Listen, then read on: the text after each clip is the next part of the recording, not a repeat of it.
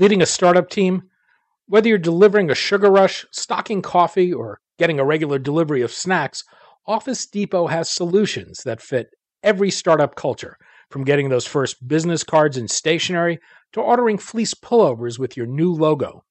To learn how Office Depot and the California Technology Council have partnered to bring you savings on all of these startup essentials and more, go to californiatechnology.org/member benefits. I'm Daniel Levine, and this is the Bio Report.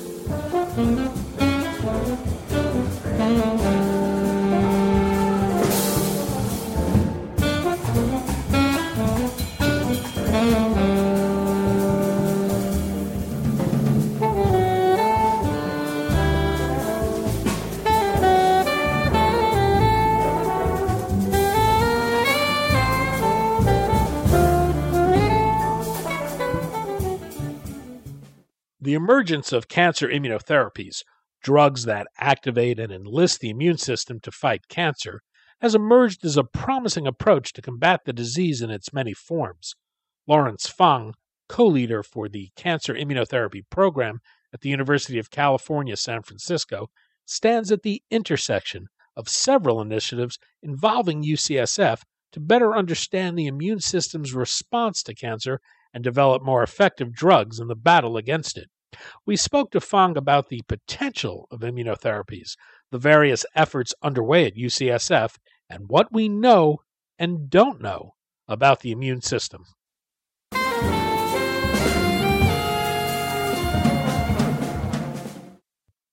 Larry, thanks for joining us. Thanks, Andy, for having me. We're going to talk about the emergence of cancer immunotherapies, the potential they have for transforming cancer care, and the range of activity at UCSF around cancer immunotherapies. Perhaps we can start with what cancer immunotherapy is and what's included broadly in that term. Well, cancer immunotherapies are really a new class of treatments that depend on our body's own immune system to attack the cancer. Historically, cancer treatments have been really targeted at killing cancer cells directly, like with a chemotherapy or a radiation therapy. With immunotherapies, what we're doing is we're giving a drug, but rather than that drug actually hitting the cancer cell and killing the cancer cell directly, these drugs are actually serving to turn on a patient's own immune system. And then we're relying on that patient's own immune system to actually kill the cancer cells. And so it's really a different way of thinking about cancer treatment. Does that suggest that systems normally rid the body of cancer if they develop, and when cancer takes hold, that the cancer has done something that either hides itself from the immune system or disables the immune system's ability to attack it? Absolutely. We actually know when people have suppressed immune systems, like people getting organ transplant, or even people who had HIV/AIDS, so, being infected with HIV and that suppressing the immune system. Those situations, those patients actually are at increased risk of developing certain types of cancer. And so we know suppressing the immune system actually can bring those out. The important other demonstration of this is that actually a lot of the immunotherapies that we currently have FDA approved, they're what are called immune checkpoint inhibitors. So what they're doing is they're removing the brakes on the immune system. They're not actually inducing a new immune response. They're just taking the brakes off of an existing immune response. And so it's pretty clear now that the immune system is actually recognizing the cancer in some patients. And in the cancers that really are causing problems, those tumor cells have actually figured out a way to evade the immune system from seeing them and killing them. And why are these therapies considered so promising? What's the potential they have for transforming cancer care? Well, the first component is that we now can use the same drug across multiple cancers.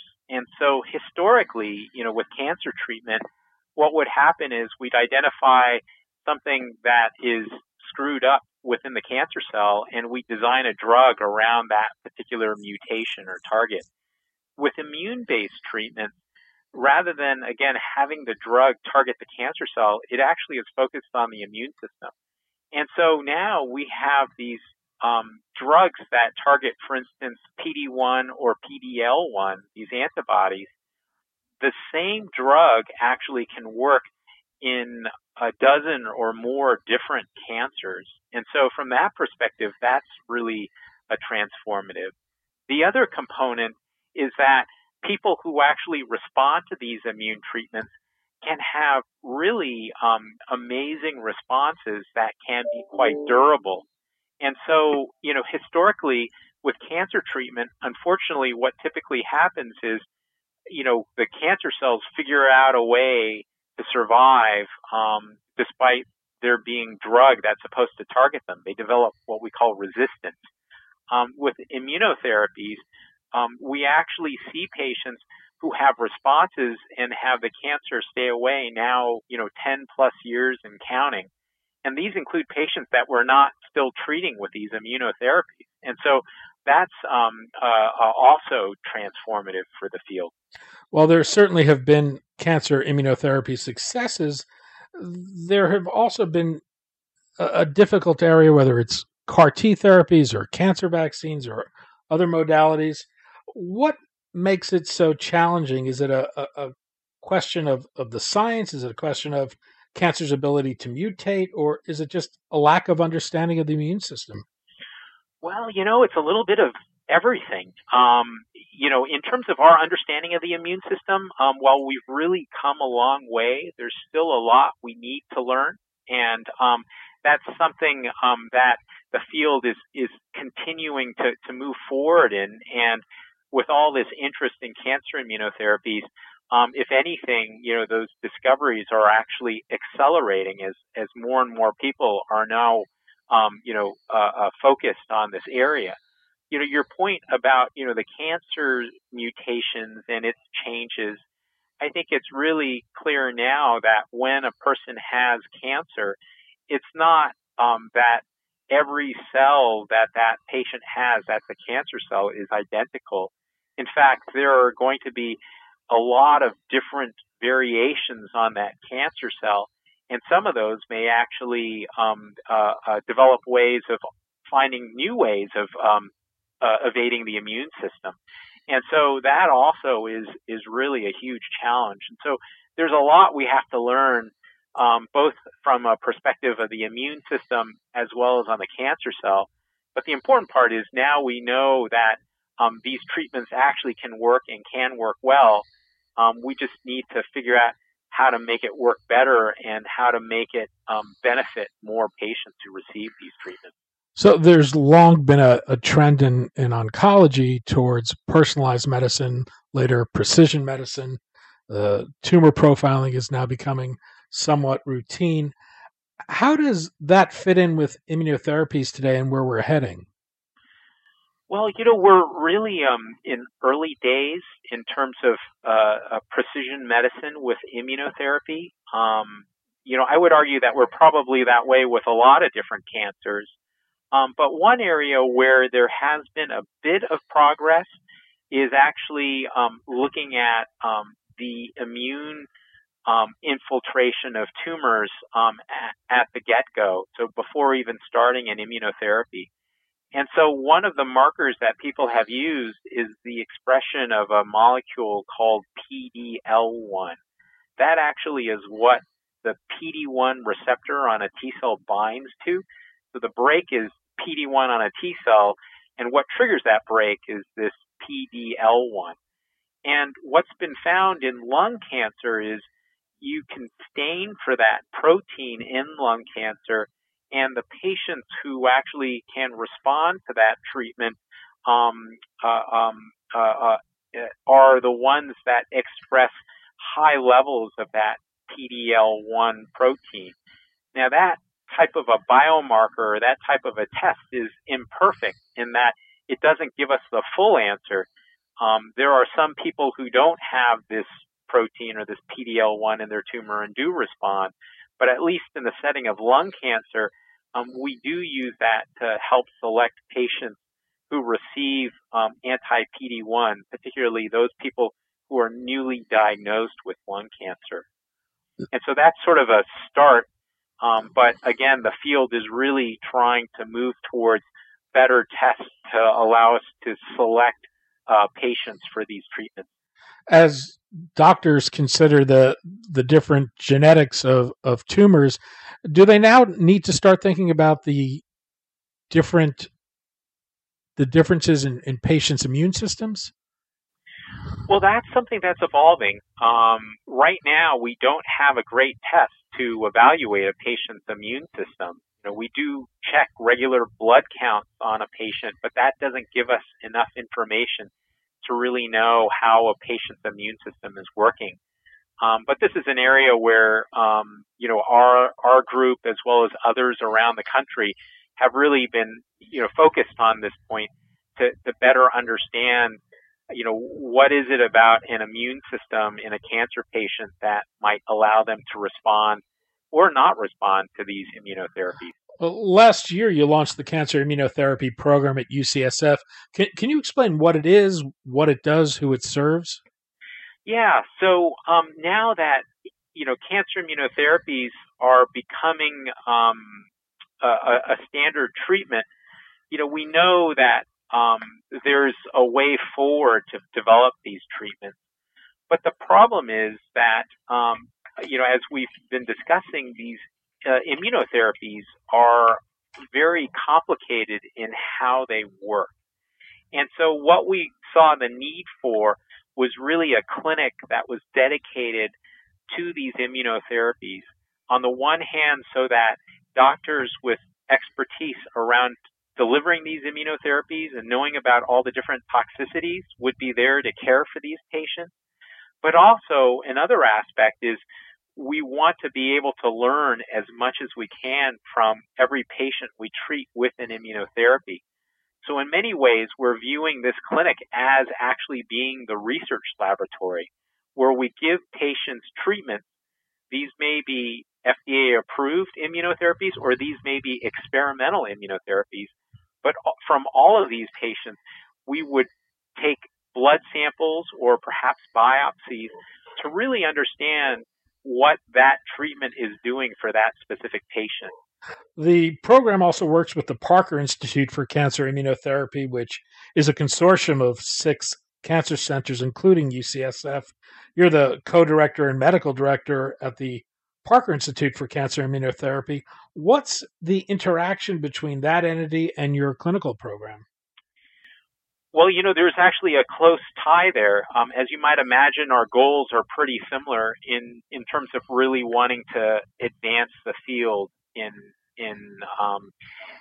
as quickly as possible. There are clinical trials that we are actually developing through the Parker Institute, and the goal of that is to pull together these 6 centers so that we can actually all work on them as a team. And that includes running and designing clinical trials that could be run across these different centers, as well as doing these types of immune assays or experiments on samples from these patients. And as you might imagine, by pulling together 6 centers, we're able to think more grandly about the questions we want to focus on. Moreover, that allows us to actually perform these clinical trials more quickly than any one center could do on its own. In that regard, are there some big questions you're focusing on? Well, you know, there are a few burning questions that the Parker Institute has focused upon. And so one of them is actually developing better T-cell therapies. And so one of the clinical trials that's being developed through the Parker Institute involves actually engineering T-cells in such a way that they can target cancer using what's called a T-cell receptor against a specific protein. But we also are engineering those T-cells to remove the brake, that PD-1 molecule we talked about. For this clinical trial, we would actually be engineering PD-1 out of those T cells to really try to develop a very potent T cell therapy. Another clinical trial that we're developing through the Parker Institute is in collaboration with Merck. And in this clinical study, what we want to do is actually understand why patients develop or have resistance to these anti-PD-1 antibodies, focusing on lung cancer and head and neck cancer. That clinical trial is going to be somewhere on the order of 200 to 300 patients, and really is trying to address that question of resistance in a comprehensive way. And again, that would be something that individual centers would not be able to do on their own, but through the Parker Institute and in a partnership with a large pharmaceutical company, we can actually now ask those really significant questions. Another component of the work at UCSF is the UCSF Immunoprofiler. This is a two-year project backed with $10 million in investment from AbbVie, Amgen, and Bristol Myers. What's the goal of that project? So the goal of that project is really to understand what is the immune system in cancer. And, you know, we think about cancers as being arising from different types of tissues. That's sort of the classical way we think about a cancer. So you might have a colon cancer or a lung cancer or a prostate cancer. That's where the cancer arises from. This immune profiler effort really is to determine whether or not there are actually ways to classify cancers based upon how the immune system sees them. And so in this case, what you might imagine is there might be a subset of colon cancers that might look like a subset of lung cancers or a subset of prostate cancers. And so in this case, you could envision, rather than defining a treatment for cancer based upon where that cancer comes from, you would actually tailor a treatment based upon what the immune system is doing and is present within that tumor. And so it's really trying to develop new ways to think about cancer through an immunologic lens.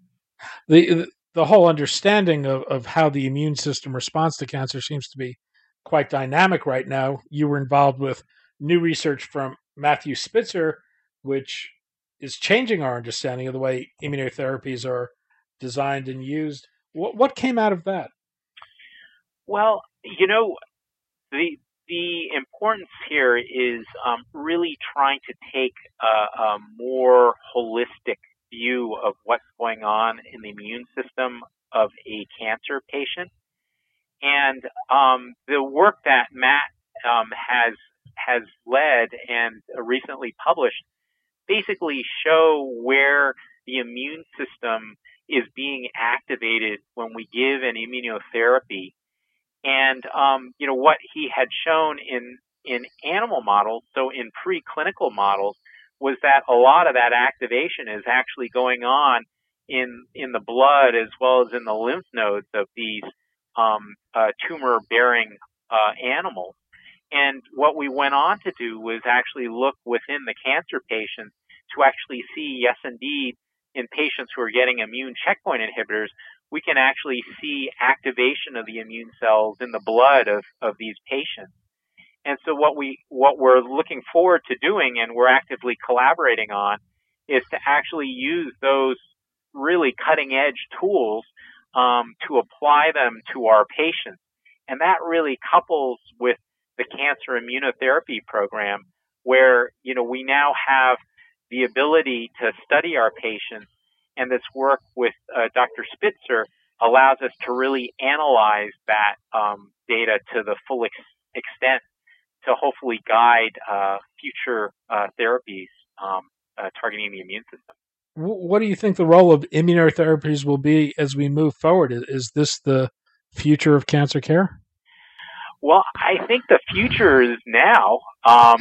If you look for some cancers, immunotherapy is now the standard of care. And so for a disease like melanoma, dare I say, you know, just about every patient with metastatic melanoma will get immunotherapy as part of their treatment. And so that has really been transformed by immunotherapies. The other component is metastatic lung cancer. I think, you know, this was the disease that really shook up the whole oncology field, in that patients with lung cancer usually don't respond to any treatment. And to have them respond to an immunotherapy was an eye-opener. And we now have an immunotherapy that's FDA approved as the first-line treatment for metastatic lung cancer. So if you're a lung cancer patient newly diagnosed, you will actually have a test to look for that PD-L1 marker that we talked about. And if it's expressed at a high level in your tumor, you will get an immunotherapy as the first treatment. And so that really is revolutionary. Larry Fong, co-leader of the Cancer Immunotherapy Program at UCSF's Helen Diller Family Comprehensive Cancer Center. Larry, thanks so much for your time. Thank you.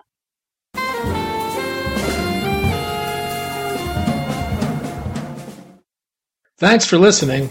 The Bio Report is a production of the Levine Media Group. To automatically download this podcast each week, subscribe to our RSS feed or through iTunes or other podcast manager. To join our mailing list, go to levinemediagroup.com. We'd love to hear from you. If you want to drop us a line or are interested in sponsoring this podcast, send an email to danny@levinemediagroup.com. Special thanks to Jonah Levine, who composed our theme music, and the Jonah Levine Collective, which performs it.